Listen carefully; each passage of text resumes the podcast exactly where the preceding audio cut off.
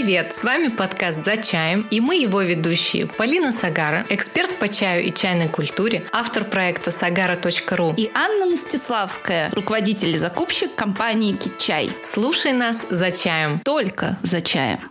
И первый выпуск в этом втором сезоне будет называться «Классификация чая». Сегодня мы расскажем, какие виды чая существуют и как в них не запутаться. И, по сути, я думаю, что для вас станет многое более понятно. Когда мы думаем о том, какой чай бывает в России, в основном мы об этом думаем.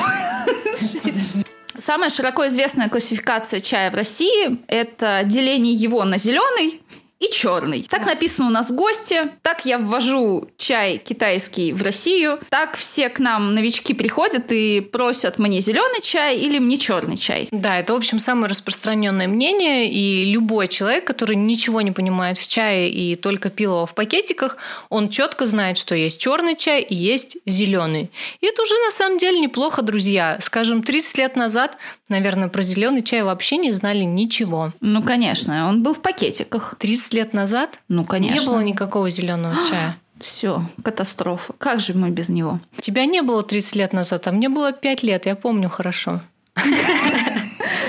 Более того, меня даже в планах не было в то время. Вот, а я пожила, я знаю. А, самая сложность состоит в том, что китайского-то чая на самом деле не два вида, а шесть. И когда мы ввозим чай через российскую границу китайский, мы умудряемся укомплектовать шесть видов в два. И каким образом мы это делаем? По цвету листа все, что светлое, становится зеленым чаем, а все, что темное, становится черным чаем. Поэтому, в принципе, призываем вас приходить в любые магазины и говорить, вот мне светлое, темное или там зеленое, черное. Я думаю, что, в принципе, коммуникация состоится. Ну, если продавец не сноб, если он готов общаться с новичком на языке человека, мало понимающего в чае, то все должно получиться. А если он не готов, то есть смысл уйти из этого магазина. Да, и, и прийти, и к, прийти нам. к нам, конечно же. Вот такая ненавязчивая реклама наших магазинов. Вообще, ну, спонсора нет, поэтому рекламируем себя. Да. Это самая распространенная классификация. Об этом все знают, что есть черные чаи, есть зеленые. Но в мире существуют еще другие классификации. Давайте поговорим о них. Второе, о чем мы думаем, когда приходим в магазин, это э, вид чайного сырья. То есть, что это значит? Это почка или почка с листочком, крупные листья, мелкие листья.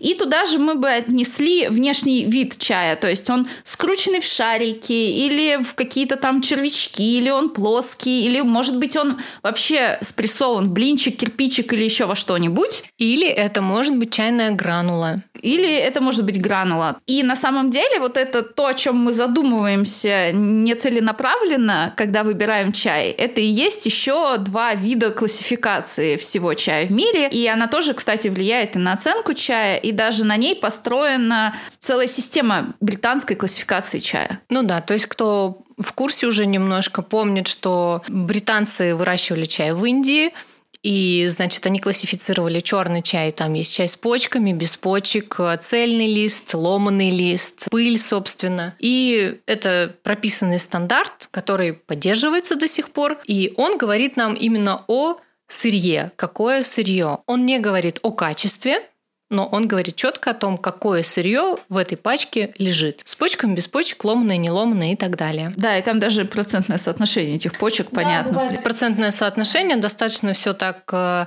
как бы с одной стороны прописано, и вроде бы здорово, но с другой стороны о качестве чая ничего не говорит, поэтому, ну, такая себе классификация. Ну, неважно.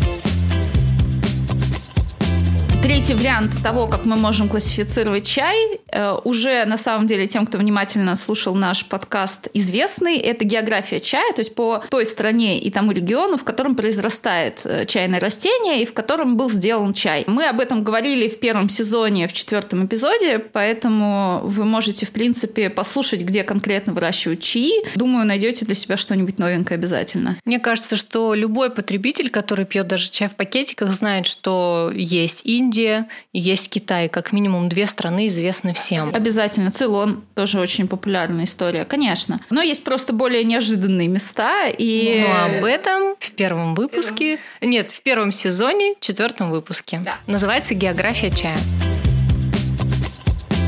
Еще одна классификация – это по типу растения. Тут чуть-чуть посложнее. Есть один вид растения Camellia sinensis. У него есть разные подвиды Camellia sinensis sinensis, Camellia sinensis assamica. В общем, э, это ботаническое деление, разные подвиды. В разных регионах есть свои эндемики, то есть то, что росло изначально, то, что не выводили селективным методом, не какие-то гибриды, а именно то, что росло изначально. Сейчас известно порядка 20 подвидов. Есть на Тайване свой, скажем так, чай есть в Камбодже и в разных странах, в общем, встречаются разные. Но тут э, есть некоторая сложность. И у исследователей тяжело понимать, э, откуда в этих разных регионах взялись растения. То есть есть несколько теорий, что они там росли изначально, или, может быть, все-таки человек там как-то поспособствовал, ну, там, например, привез черенок, посадил, бах, и, стало оно там через много лет, э, сотен лет эндемиком. То есть тут очень сложно. Над этим работают биологи. Они пытаются выяснить э, фактически генетику растения. Но самое главное, что отличает все эти кусты или деревья, это, собственно, тот вкус листа, который мы получаем в итоге. То есть э, все эти виды действительно вполне очевидно отличаются по вкусу. То есть, если мы соберем сырье с разных типов растения, сделаем с ними одни и те же манипуляции в одних и тех же условиях, мы получаем разные вкусы.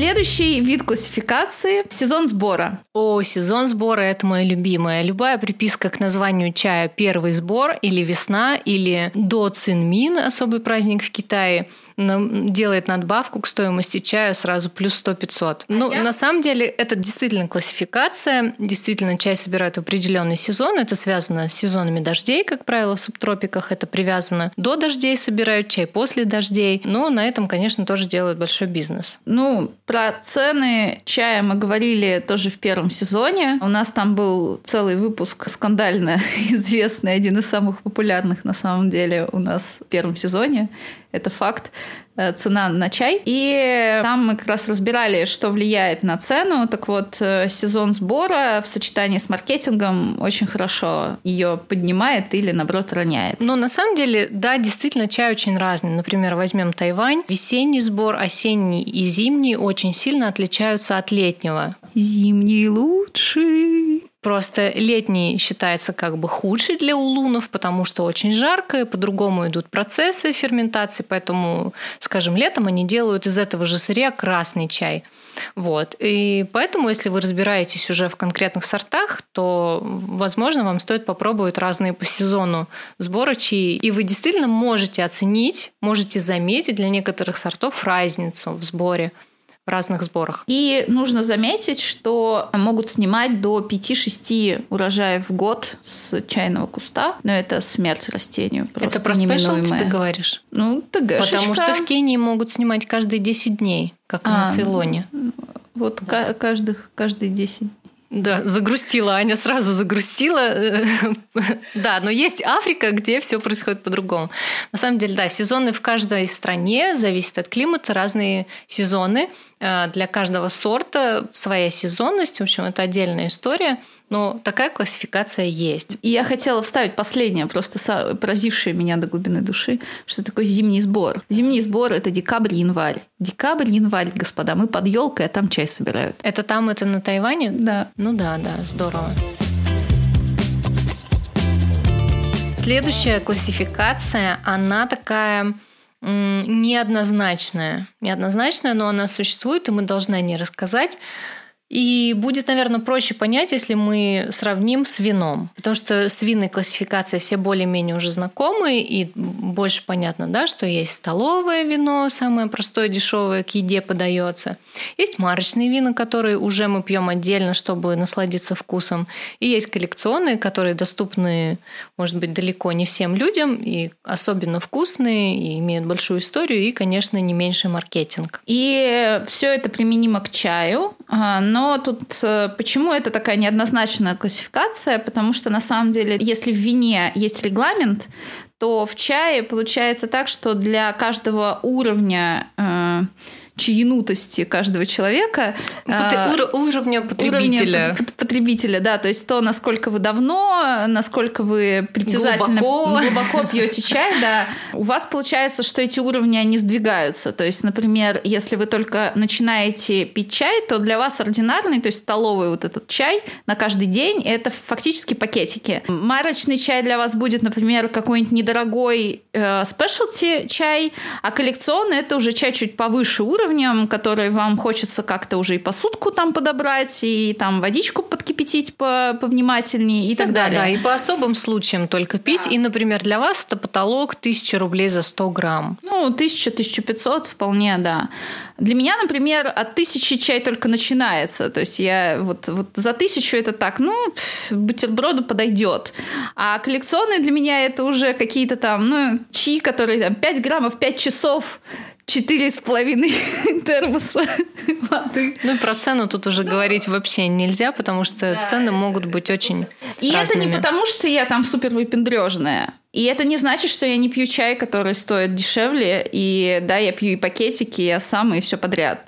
А просто потому, что у меня требования к сырью уже намного больше, плюс еще за едой я чувствую вкус чая. И э, поэтому, в принципе, мне уже интересно, например, сочетание еды и чая. То есть для меня столо... выбор столового чая это уже такое не просто, м-м, что я хочу попить и чем запить бутерброд, м-м, а с чем конкретный бутерброд с каким чаем сегодня будет сочетаться для меня? Как мы сегодня с Полиной выбирали шупер под э, под завтрак, яичницу. под омлет. Под омлет. Да. Под омлет. И еще есть одна классификация, которую мы забыли сказать, на самом деле, надо было вначале сказать, она базовая, она просто проводит черту между нами и ими, скажем так. Это чай ароматизированный и не ароматизированный. Да? Первый шаг, как правило, люди делают в чае, они понимают, что есть не ароматизированный чай, но очень вкусный. Тогда они понимают, что ароматизированный это не для них. И со временем люди, которые пьют уже не ароматизированный чай, вкус меняется, восприятие меняется, и ароматизированный пить уже не просто «фу, некрасиво, как ты можешь», а ну, на самом деле невкусно, слишком интенсивно, слишком химич, химично, скажем так. И вот чай ароматизированный, не ароматизированный. О, что я слышу? Снобизм от Полины Сагара. А мы не забыли ли, что ароматизация бывает двух видов? Искусственная и натуральная. Ну, ну да. Да, есть, да. например, жасминовый чай, который... А, ты его натур... ароматиз... Ну, который, блин. конечно, это ароматизированный чай. Ну да, да. Он ароматизирован натуральным способом. Ну, может и не натуральным, то есть э, по-разному, и он может быть очень тонкий, очень вкусный, звонкий и вполне себе под настроение идет. знаешь, он настолько тонкий, действительно натуральный жасмин, что его к ароматизированным, ну просто рука не поднимается отнести. Ну, как но формально, да, это ароматизированный чай. Но у меня не поднимается. Ну, потому что снобизм прет. То есть ты просто, ты просто говоришь, что ну раз тебе нравится, значит, наверное, это не ароматизированный чай. А что, я имею право, мне кажется, так делать. Кто, если не я? Все, все имеют право. Но тут э, действительно мы возвращаемся к уровню чая, в принципе, последнему, да, и то есть мы можем на самом деле любой вид, любой сорт чая разобрать на эти три уровня. Ординарный, столовый, марочный, коллекционный. То есть Полина будет пить, наверное, марочный коллекционный формат жасминового чая, кто-нибудь предпочтет столовый ароматизированный ароматизатором, а мне вполне подходит сочетание жасмина и магнолии. Звонко, ярко, с шупером, кстати, вкусно. Но это натуральная ароматизация. Натуральная, да. Просто это не только цветы жасмина, еще магнолия. Но в большинстве случаев, на самом деле, это не только цветы жасмина. Так, все, опять закопались. Обещали просто рассказать. Мы ж зануда. Да, давай завязывать. В общем, первый выпуск – это была классификация. Дальше в следующих выпусках мы расскажем подробнее про те чаи, которые мы называем зелеными, скажем так, группы зеленых чаев. В них будет входить несколько групп китайского чая. И третий выпуск будет посвящен черным чаям.